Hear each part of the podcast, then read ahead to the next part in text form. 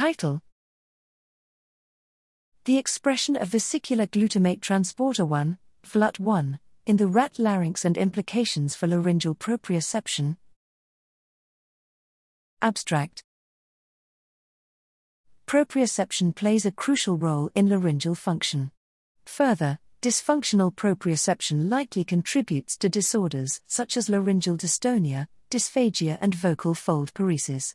Despite this, the physiology of laryngeal proprioception is not well understood. Controversy remains over whether canonical proprioceptive organs, like muscle spindles, MS, even exist in the intrinsic laryngeal muscles, ILM.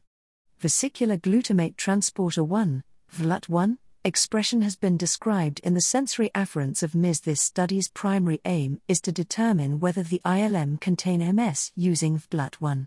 This is a novel approach, as prior studies have relied on morphology and myosin composition to study this question. Secondarily, we describe the pattern of VGLUT1 expression in the rat larynx, larynges of 62 Sprague Dawley rats distributed across five age groups P3, P8, P11, P14 15, and adult, were sectioned and immunostained for VGLUT1 and beta tubulin 3.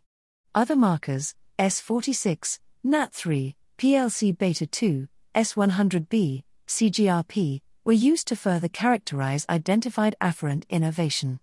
Of 62 rats, MS were identified in the lateral thyroarytenoid muscles of just 3 P8 rats, and no Golgi tendon organs, GTO, were seen.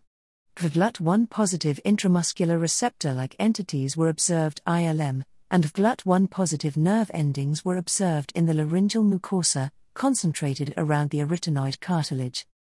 Employing VGLUT1 immunostaining, this study shows that rat intrinsic laryngeal muscles rarely express MS and do not express GTO.